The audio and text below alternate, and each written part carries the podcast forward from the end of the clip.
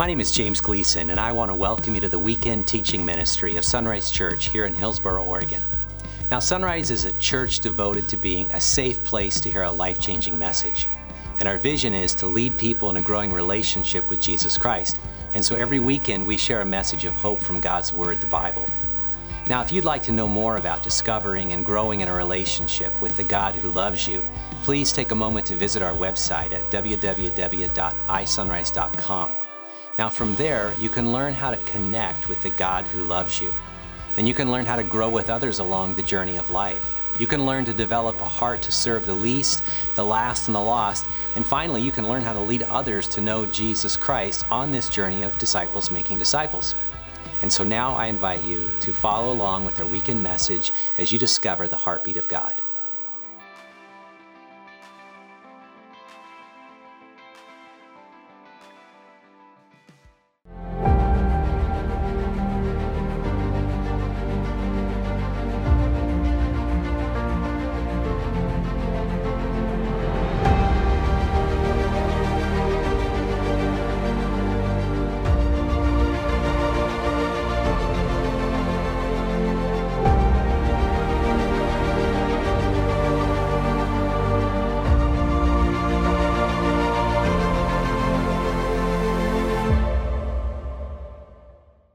What I want to do as we are journeying through the Psalms is I want to ask a question, a question that the psalmist is going to ask in Psalm seventy-three. And it's going to sound like a very odd question, incredibly odd question. It may even sound like an inappropriate question.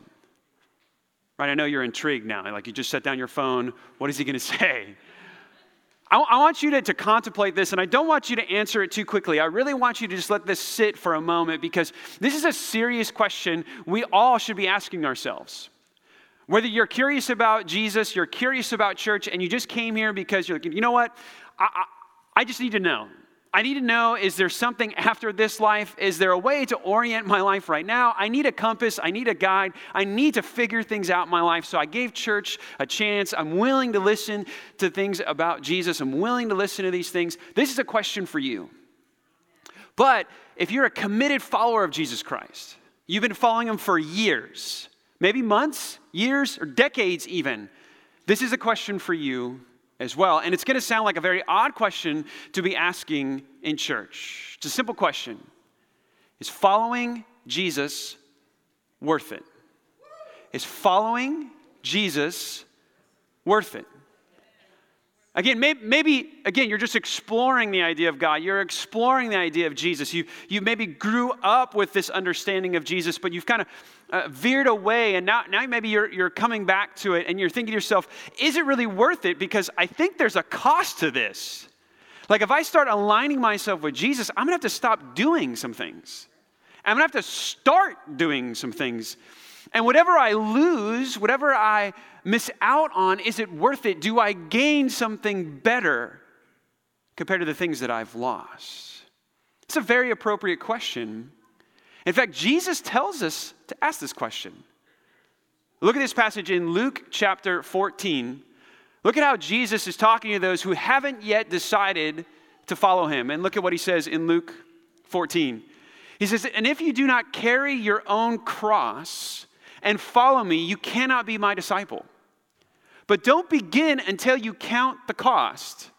For who would begin a construction of a building without first calculating the cost to see if there is enough money to finish it?" Jesus says, count the cost. That's what I love about Jesus. He's not some slick salesman who's trying to get you to sign on the dotted line before the emotional pressure of the moment leaves you. See how Jesus, Jesus is not manipulating us, and Jesus is not negotiating with us. He's telling us there is a cost. Right? And look at the word he uses. He says it's a cross-like cost. It's a burden.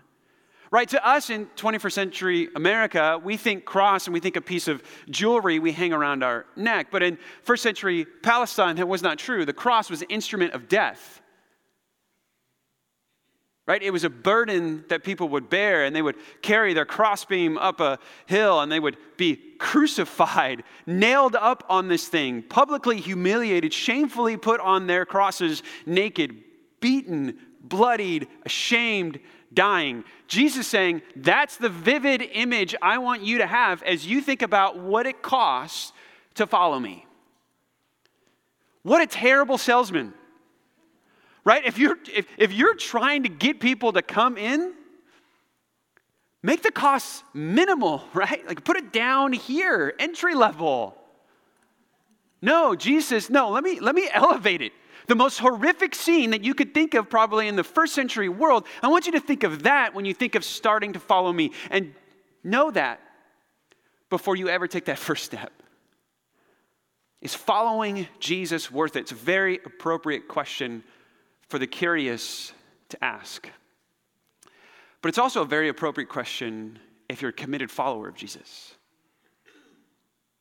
And I think sometimes we're maybe ashamed to vocalize that question, right? When our thoughts aren't flattering to God, we have fear in sharing those thoughts. Right? Maybe you've been a follower of Jesus Christ for a long time. And as you're trying to put your life in order and you're trying to do things in a good way, in a godly way, in a righteous way, you're trying to be a virtuous person, you're trying to do all these things, all you get seems to be negative consequence. And you got to that point where you realize, like, is this still profitable? Right? Maybe in your mind, you're kind of doing this like spiritual calculus, right? You're, you're, you're looking at the balance sheet of your discipleship and you're thinking to yourself, we're going down. We're trending downward. Like my return on investment is not very good. Is it still worth it? Is it still worth it to follow you, Jesus? Is it still worth it? Have you been in a season like that? I think it, all of us, no matter how long you've been following Jesus, you've experienced that moment, or friend, you will experience that moment. Is it worth it? And what I want to encourage you today is to know that asking that question is appropriate. And when your thoughts aren't flattering to God, He wants those feelings. He wants to guide you in those feelings. And here's what I think we're going to realize as we journey through Psalms seventy-three, we're going to realize this spiritual journey that the author is going through. He is asking that question, is it worth it? And here's what he's going to find. Prosperity is not the indicator of if I'm living a life that's worth it. There's something else. A balance sheet is not good enough. It brings us to our, our big idea. If you're going to take away one thing, I want you to take this away. The big idea of our passage today, of our message today, is this. God's presence is better than prosperity. And this is where we often kind of lean on how do we know we're living the good life? How do we know our life is aligned correctly? How do we know we're experiencing the good? How do we know if we have a satisfying life? Am I prospering? Right? We know this because what we admire those with affluence, we admire those with prosperity, with comfort, with ease, who are financially secure. We want to be more like those with more. And so we think of the good life as an, am I prospering? That's where we think the good lies, but it's not where it lies. Really, the good life is found right here. Is God with me? Am I with Him? Do I know His nearness, His presence? God's presence is better than prosperity. Here is the good that we gain in aligning our lives with Jesus. Is we get God's presence. We're not guaranteed to get this. All right, let me show you this. Psalms seventy-three. Let's just start with verse one. I want to show you first the struggle. The struggle that the psalmist is going through here. So let's read Psalms seventy-three. We're going to start with verse one. He says this, truly God is good to Israel, to those who are pure in heart. He just kind of states this truth. God is good to the godly. There's, there's a good return on our investment in following Jesus Christ. The author is probably thinking of Deuteronomy chapter twenty-eight. You read that a long time ago in the beginning of the year. But in, in Deuteronomy chapter twenty-eight, God lines out, here's how I'm going to bless you for your obedience. I'm going to be good to you as you are godly. And the psalmist is saying this principle, this truth right here. Surely God is good to Israel, to those who are pure in heart. He knows that, but he doesn't feel it. And look at the next verse. But as for me, I almost lost my footing. My feet were slipping, and I was almost gone. What is he saying? I know that's true, but I don't feel it. I don't feel it. It doesn't seem worth it. Life is not going as I thought it would. I don't, I'm not experiencing the good. I know that's out there. I know that's there. But right now, I don't feel that. I don't know that. And why? What has generated those feelings? Look at verse three. He says, For I was, for I envied the proud when I saw the, them prosper despite their wickedness. Here's what's happening is he is he is looking at those who are wicked. He is looking at those who are low in character, and they seem to be high in cash. And on his side, he feels like he is high in character, but low in cash. And as he plays this kind of comparison game, he's looking out and he's saying, wait, they're winning, I'm losing. This doesn't make sense. This this this isn't right. My daughter just finished one of her literature books for school, and I was talking to her about it, and I said, Allie, girl, what did you learn? What was one of the lessons you learned from your literature book? And she said, Daddy, uh, a comparison is the thief of joy. I was like, okay, all right, you want to preach? Jeez, all right, profound. You know, I've, and I told her, I was like, man, that's really, that's really, really good. That's what's happening here. He's playing this comparison game, right? And as he compares, he looks out and says, wait, they're winning, I'm losing. What am I doing wrong? I have to be doing something wrong, right? Look at how he describes what he sees. Look at verse four.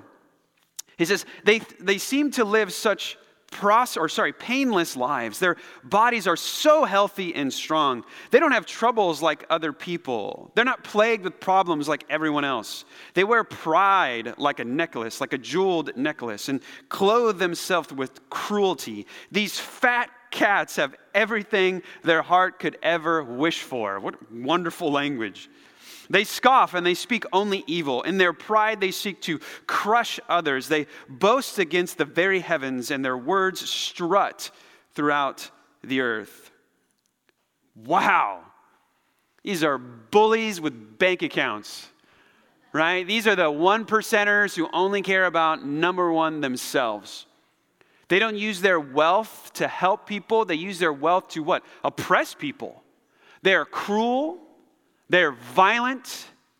And they have amassed wealth. I think all of us have found moments where we're envious. And moments where we say, am I really doing this right? Like, am I really making the right choices? Because the return on my investment is not good. And I look over here, and they're making all the wrong choices.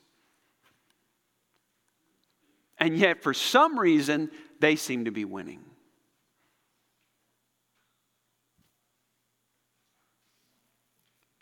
I remember talking with a young woman, young couple, godly couple, just trying to do everything God's way, right? Wanting to build a family.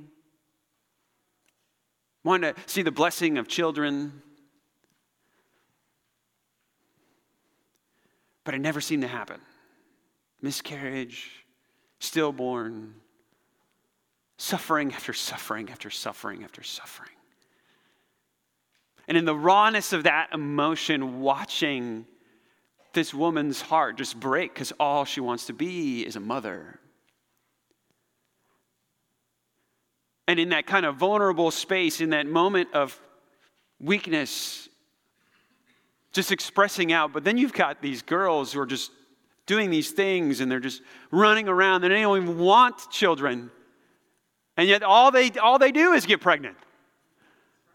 Right? And I'm trying to line up with God. What is God doing?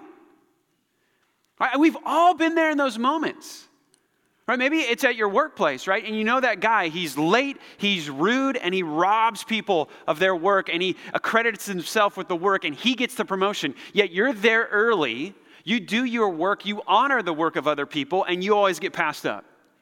and you think to yourself, you know what? I can play the game too. Right? I can cut the corners too. I can do those things. I can, I can divert myself, right? Here's what happens is the fortune of those who are not living in alignment with God, it moves us from this point of admiring them to envying them, then to doubting the direction of our life. Look at verse ten.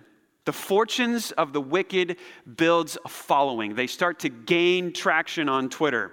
They start to gain likes on Instagram. Their wonderful lifestyle is admired by people, and it builds such an attraction that people start to say, wait a second, I need to rethink my choices. Look at this in verse ten. And so the people, it's a different character. This isn't the wicked. This isn't the author. I think this is the Israelites, the people of God. These are fellow brothers and sisters in the people of God, in the family of God that the author has. And look what he says is happening to his people. He says in verse ten, and so the people are dismayed and they're confused. Listen to this. Drinking in all their words. What does God know, they ask. Does the Most High even know what's happening? Look at these wicked people enjoying a life of ease while their riches multiply. They just move into unbelief. Does God know what he's doing? Is there knowledge with the Most High? It says they're drinking in their words. What wonderful kind of illustrative language there. It's saying, I'm consuming. I'm finding my sustenance in your direction, in your life lessons. I'm going to follow you because your fortunes are massive. So you have to know the way to the good life. And I'm just going to give up what's over here. And I'm going to follow whatever you say. Now, the author is at this point, this kind of precipice moment. He's on the edge. I don't think he goes as far as his brothers and sisters in Israel, at least those ones described in verse ten and verse eleven and twelve. But he gets really close to slipping. But something stops him. Look what he says, verse ten. I'm sorry, verse thirteen. Did I keep my heart pure? For nothing? If you recall, this kind of goes back to what was happening in verse one. Verse one, it says, the pure in heart. God is good to the pure in heart. Now he's saying, I've kept my heart pure. But did I keep myself innocent for no reason? I get nothing but trouble all day long. Every morning brings me pain. Do you feel what he's going through? Have you felt those feelings? Do you see how this is not very flattering to God, is it?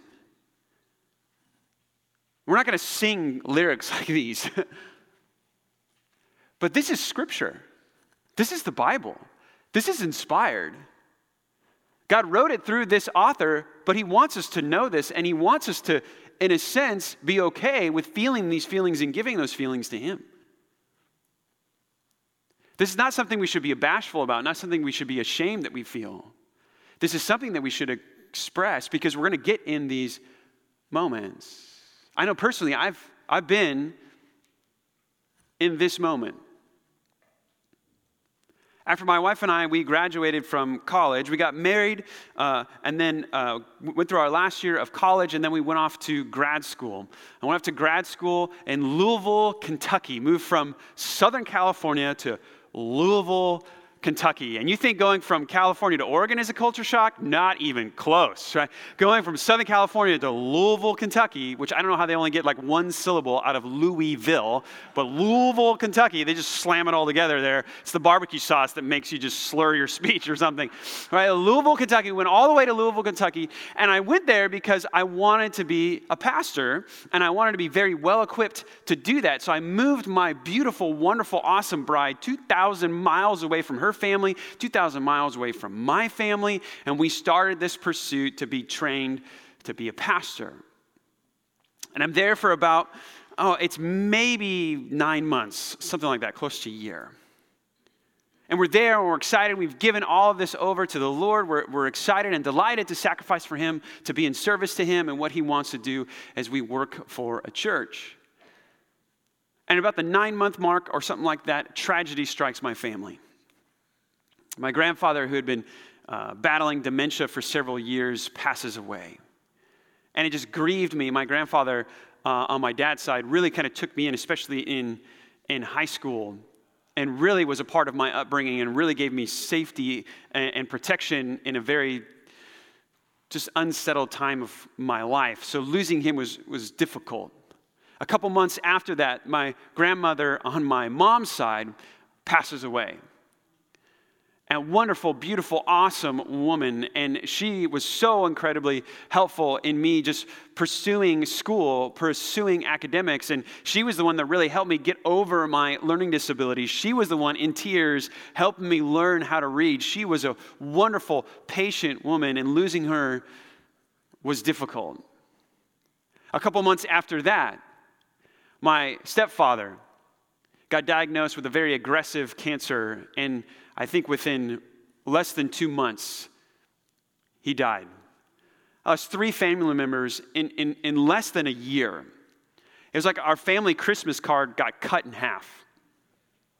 And I couldn't grieve with them like I wanted to grieve with them. I'm two thousand miles away from them. And about a, a, a year or, or so into being in, in Louisville, uh, Lindsay and I got pregnant with our first. And I can't tell you how excited I was to call my family. Because there were times where like I would get calls from California and I thought, I'm not answering because I don't want to know somebody else who's sick. Like I dreaded answering the phone. So I was so thrilled and excited to call my family and to tell them, you're not going to believe this, but, and this is exactly what I said. I use these words, life has returned to our family. And they were thrilled, and they were overjoyed, and they were excited. We were excited. This is awesome. This is great. But that joy, sadly, was short-lived. Because we lost that baby. And as they're wheeling my wife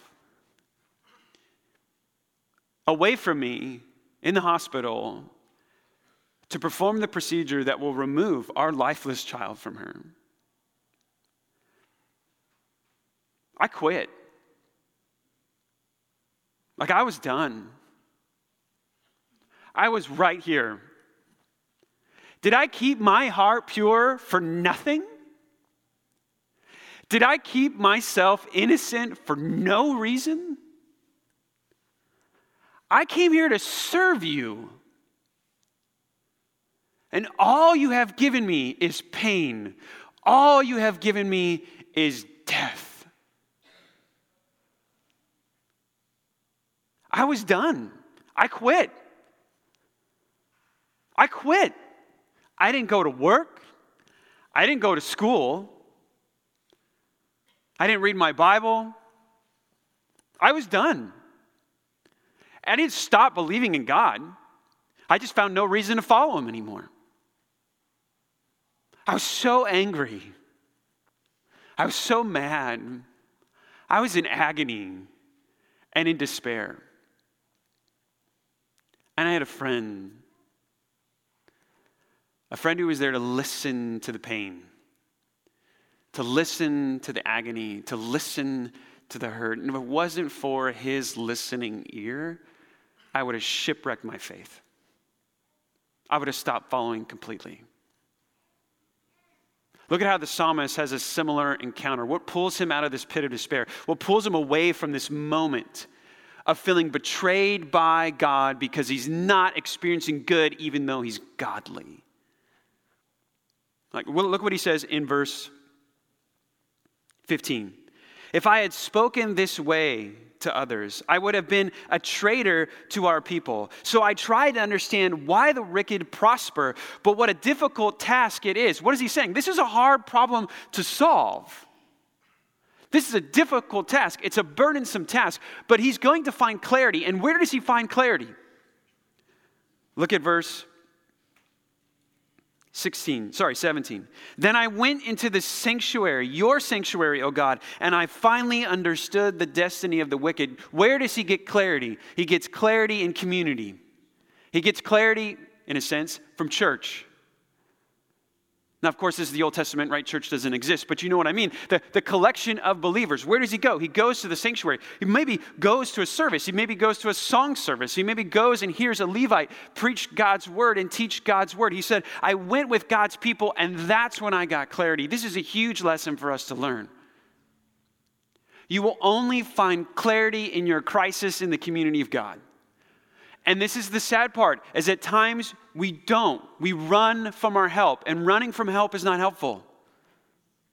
Right? We find ourselves in these seasons, and we're just ashamed to express doubt. We're ashamed to express suffering. We're ashamed to think that we're expressing these moments of, maybe I'm not doing it right. I feel like God has betrayed me, and we think that's not a flattering thing, so I should run from my community. I should run from my Christian brothers and sisters, and the answer is no. You should run to them. Because that's the only place you're going to find clarity. Don't run from your help. That's not helpful. Maybe right now, maybe you're dealing with a pornography addiction, right? And it's enslaved you. You can't free yourself from it.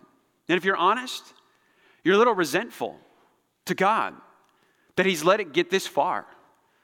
But you're too ashamed to say anything. You know it runs your life. You know it's ruining your life. You know when your, life, your wife leaves for an errand and takes the kids, the first thing you think is not what I can what can I get to on, on the honey-do list, right? Maybe I'll load the dishwasher. Maybe I'll, I'll trim the, the trees. No, you immediately think, I'm going to go in here, I'm going to get to my laptop, and I'm going to get my fix. And now this thing has mastered you, and you are enslaved to it, and you can't get free from it, and you're not running to your brothers and sisters in Christ. You're not running to your help because you're ashamed. You have to hear, this is a safe place. In fact, this is the only safe place for your doubts and for your struggles and for your hurt and for your pain. Don't run from your help. It's not helpful. Or maybe what you're feeling is, you're feeling attraction to the same sex. And you don't know what to do with those feelings. You, you know God's model for marriage. You know God's model for human flourishing is one man, one woman for one lifetime with one heart devoted to each other. And you know you can't square that with the feelings that are inside. And you're so ashamed by having those things that you can't talk about it, you can't share it, and you're never going to give it to a Christian brother and sister, and you're afraid to even speak that idea in church, and so what do you do? You just run away from it. But running from God is not going to help you. Running from God's people is not going to help you. You got to run to him. This is what the psalmist did. I went into this sanctuary of God, and then I got it. And then I got clarity. And then I understood. This is where he sees that God's presence is better than prosperity. God changes his perspective. He's going to do two things. He's going to kind of stretch his perspective, and then he's going to change his perspective. What he's going to show him is, let's look at the full story. Let's look at the full story of the wicked. Let's look at the full story of the ungodly. Let's look at the full story of sinful patterns and behaviors and what that gets us. And then he's going to say, and let's truly see what good is in this life. And that's when he's going to show us it's the presence of God and not prosperity that is true good. All right, let's journey with the psalmist in this. Let's jump to verse, let's, let's start again with verse sixteen. So I tried to understand why the wicked prosper, but it was a difficult task. And then I went into your sanctuary, O God, and I finally understood the destiny of the wicked. I learned how the story ends. And look what he describes. This is vivid language. This is language that's right up front. You could say it's a little aggressive, it's a little hard, but it's scripture. It's God's word to us. And sometimes digesting God's word is difficult, and that's okay. Look at what he says. Truly, you put them on a slippery path. You send them sliding off the cliff to destruction. In an instant, they are destroyed, completely swept away by terrors. When you arise, O Lord, you laugh at their silly ideas as a person laughs at dreams in the morning. Look what he's describing there. Here's the really scary part. If you look at verse eighteen and verse twenty, verse eighteen, truly, you put them on a slippery path. Verse twenty, when you arise, O Lord, who has become the enemy in the end to the wicked? God has. Do you see that? Is there a more serious foe that we should fear than when God sets himself against us? He says, you put them on a slippery path. It's, it's even in verse, in verse nineteen. In an instant, they are destroyed. They are swept away. Who's doing the sweeping away? Who's doing the destroying? God is the implied subject there. It's sandwiched right there between nineteen and twenty. It's clear what has happened. God has set himself against the wicked. And look at the imagery he uses. I love this. It's so vivid. Verse twenty. When you arise, O Lord, you laugh at their silly ideas as a person laughs at dreams in the morning. You see the imagery here? He likens the prosperity of the wicked for a season as to a dream.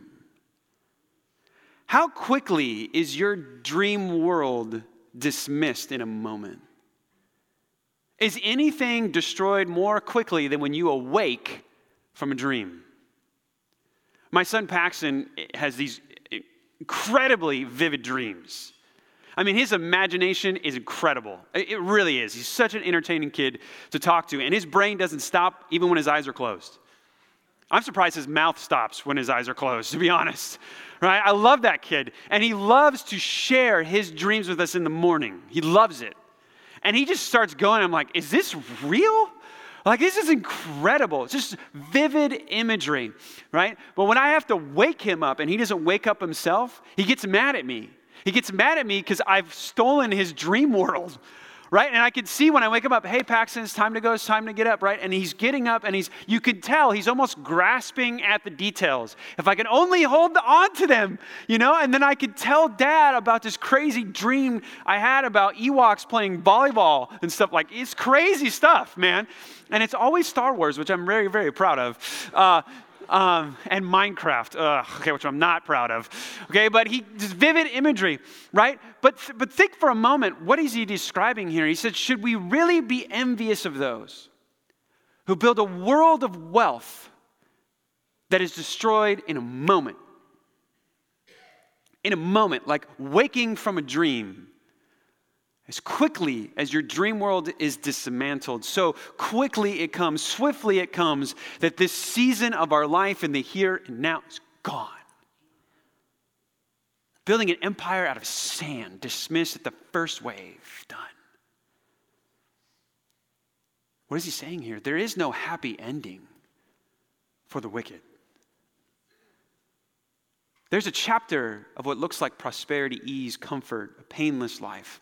But that is a sliver of their existence.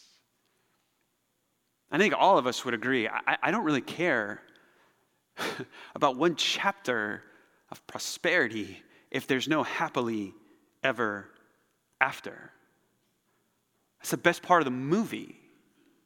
The emperor dies. The empire falls. If you haven't seen Star Wars, get updated, okay? I didn't spoil it. That's on you. Okay, but right, if there's no happily ever after, I'm not really concerned with this little sliver of a moment. And he realizes, what is he saying? The wicked should not be envied. They should be pitied. This is a sad state of affairs. God stretches his perspective and shows him the prosperity that he envied is, is, is hollow. It's shallow. It's only for a season, and that season is incredibly small. And because it's small, they should not be envied. They should be pitied. Then he takes a turn here, and he shows them what really is good. It's not prosperity. It's the presence of God. Let's continue. Let's pick up verse twenty-one. Then I realized that my heart was bitter, and I was still, I was all torn up inside. I was so foolish and ignorant. I must have seemed like a senseless animal to you. Yet I still belong to you. You hold my right hand. Let's just stop there for a moment. Probably the most powerful word is verse twenty-three, that first word, yet. Yet I still belong to you. What did he say? God, I was a senseless animal. He says, I was senseless. I was ignorant. I was saying all these thoughts that weren't flattering. I was giving this barrage of thoughts and doubts and ideas against you. And even in that moment, I still belong to you. Embrace that. Feel that. Do you know that? You can't run hard enough or fast enough to get beyond the pale of his embrace. You can't. Even when your thoughts aren't flattering, even when you say, I'm done, I quit, even when you get to that moment, it says, yet I still belong to you. Even when I'm throwing a tantrum, right, when I'm clenching my fist and I'm beating against your breast, you can still hold me in an embrace. And I can't break myself free of it. And I can't insult you enough for you to leave me. Isn't that incredible? Yet I belong to you. You hold my right hand. There's the presence of God now. You hold my right hand. You guide me. What does he say? Your presence is right here in the here and now, but also it's in the after. Look at the last part of the verse. You guide me with your counsel, leading me to what? A glorious destiny. I get a happily ever after. I get your presence now, and I get it later. Look at how he continues to describe it. We're in verse twenty-five. Let's jump to verse twenty-six. My heart may fail, and my spirit may grow weak, but God remains the strength of my heart. He is mine for how long? Forever. Not a season, forever. Forever starts now and goes forever. And that's what he's saying. This is what I have. And now look at how his perspective has changed. He was so envious of the prosperity of the wicked, so envious of the goods that they had. He wanted their goods. That was good to him. But now his perspective has changed. It's not like the riches and the wealth uh, of the, the wicked have withered in his eyes. Now he sees them as wrong. No, they're still prospering. Their bank account is still rising up. They saw to invest in Bitcoin a decade ago, and it's just skyrocketing for them right now. Right? They are making all the wise choices. And it's not like that has changed, but his perspective has changed. He's seen the end, how the story ends, but then he also realizes, God, your presence is always with me, and that is the good that I want. And look at this. I wish to get to a moment like this in all of my life, at every time of my life, but I'm not always there. Look at what he says. Those who desert him will perish, for you destroy those who abandon you. But as for me, how good it is to be near God. Look at verse twenty-five. Whom am I in heaven but you? I desire you more than anything on earth. Wow. He ends off verse twenty-eight. But as for me, how good it is to be near God. I have made the sovereign Lord my shelter, and I will tell everyone about the wonderful things you do. What is the good? It's the presence of God.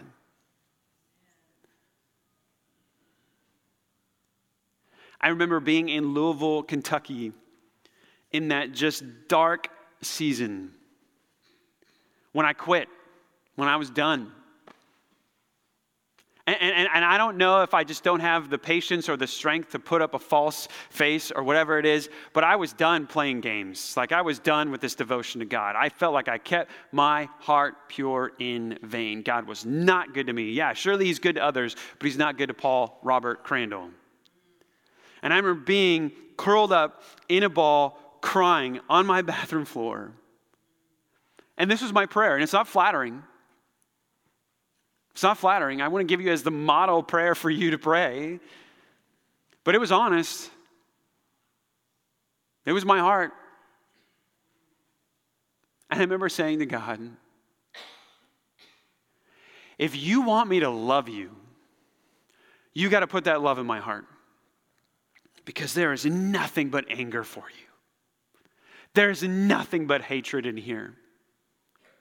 There's nothing in here that loves you or cares about you. You betrayed me. And in that moment, of the most unflattering prayer I've ever prayed in my life, God answered that prayer. He put love in my heart. He was the only one who could pull me out of that pit of despair. He was the only one who could pull me out of that agony. I needed his help because there was no place to look but up. And you know what he showed me? He showed me, Paul, I knew her more than you knew her. I loved her more than you loved her. I wept more than you wept. I grieved more that this broken and sinful world had claimed another victim. Paul, I never left you. I was right beside you on that floor, holding your right hand. I was weeping with you. See, I knew, I knew the right answers. I'd read this book. I was studying to be pastor. I knew that because of our sin, our rebellion from God, our sin is cosmic pollution. It has broken us and broken this world. And every time we sin, it's not sanitary. The effects go out everywhere. We live in a fallen world that we made fallen. In that fallen world, guess what? People die. People are lost. Sickness happens. And we can't shake our fist at God. We turned away from his plan and his design. No wonder we're not flourishing. No wonder that we're cursed. But he is the one who is right there with us. And this is what I realized is I, I knew that I would experience loss. I just didn't want to be alone. And what God showed me is, Paul, you're not alone. I'm right there with you. Go back to that big idea. Let's put that big idea on the screen. God's presence is better than prosperity. You see, where is the greatest loss that we can ever experience? It's not here. It's not your home equity, your four oh one k. It's not that. It's not your prosperity. It's not your health. It's not your heart. Not your mind. None of that. The greatest loss we can experience is right here. To be abandoned from God. To be banished from the presence of God. To not be near him will create a crater so deep in our soul it will never be filled. That is the greatest loss, to not be in the presence of God. And what is the greatest gain? What is the greatest good? What is the thing that eclipses all of our prosperity? What is the thing that eclipses all of our pain? His presence in the here and the now. We'll go through any valley as long as you're with me. So maybe today your perspective needs to change. Maybe you're in a season right now where you're like, Paul, there is so much pain. And God is not lifting this pain, and I don't know why. Maybe what you need to see is that he is still there with you. In your pain and in your prosperity, whatever season you're in, he is still there with you. And it is his nearness that is your good. And he will bring you to a happily ever after where that presence will be fully known and realized. So as we get to the point of our service where we take communion, I'm going to pray and then we're going to sing. And as we sing, the table, the elements are going to be set for us. I want you to walk into this experience, maybe asking God, change my perspective. Whatever season you're in, God has made a promise to you. And that promise is that he'll always be with you. And maybe that's what you need to hear. Not that your pain will go away, but that his presence will eclipse that pain. So maybe like me in that moment in Louisville, and maybe like the author of the psalm here, you need that perspective change. God, help me to see the good that's right there. It's not in the goods that I have. It's in your presence and your presence alone. That's what communion is, a promise and a reminder of. Christ shed his blood. He died and rose again for the forgiveness of your sins, the transformation of your life, and to establish and reunite you to God, a presence that will never be broken. No matter how dark the valley gets, that promise will never be broken. Take that to the table today. God, changed my perspective. Now, maybe you're here. You haven't yet followed Jesus. And you're thinking, this is the worst sales pitch ever, right? Let me give you a quote from a man who lost everything in his life, lost his life, and gave it over to the Lord. Look what he says. This is Jim Elliott, a man, great missionary, lost his life. Look what he says here. He is no fool who gives what he cannot keep to gain what he cannot lose. You cannot keep your life, your health, your wealth. You can't keep it. If you're willing to lose it to the Lord Jesus Christ, to hand over and surrender your life, you can gain something that you'll never lose. That is the presence of God in your life. What I want you to do, I want you to take communion. I want you to participate in these symbols. But first, I want you to take Christ. I don't want you to participate in symbols you don't yet believe in. That's not fair to you. I want you to take Christ and find God's presence to be the only thing that truly satisfies your soul. So as I pray, call out to him. Confess your sin, commit your life to him. And then take communion for the first time, understanding what these symbols mean. He is with you because of his son's death and resurrection. God is with you because his son died for you. Let's pray. Father, we love you. We thank you for who you are to us in Jesus Christ. Father, we pray that you'd give us the right alignment, that you'd engage our minds in the right way. Father, that you would help to change our perspective. I pray, Father, in our pain, in our suffering, in our tragedy, in our sorrow, in any of the valley moments that we find ourselves in, and we all get through those seasons. We all get in those moments, the moments where we question, am I doing the right things? I pray in those moments, you show up in a powerful way, and you tell us, I'm with you, and my presence is the good, the only good that you should ever desire. It's the only thing that will truly satisfy. Father, we could go through the darkest of seasons if you're with us. And Father, if we're honest, that's all we want. When, we, when, when life is truly boiled down to the basics, all we want is to not be alone. We want to be with you. And so, Father, I pray as we come to this table that you'd remind us that you've made a promise to us that'll never be broken. A promise that was made in blood. A promise that was sealed at the tomb of our risen Savior. You'll never leave us, nor forsake us. Wow. Help us to change our perspective. We don't expect the world around us and the situations of our lives to change, but we need our mind's eye to change. We need our heart to change, to change us. And maybe, Father, there's somebody in the room right now and they haven't made that first step towards Jesus.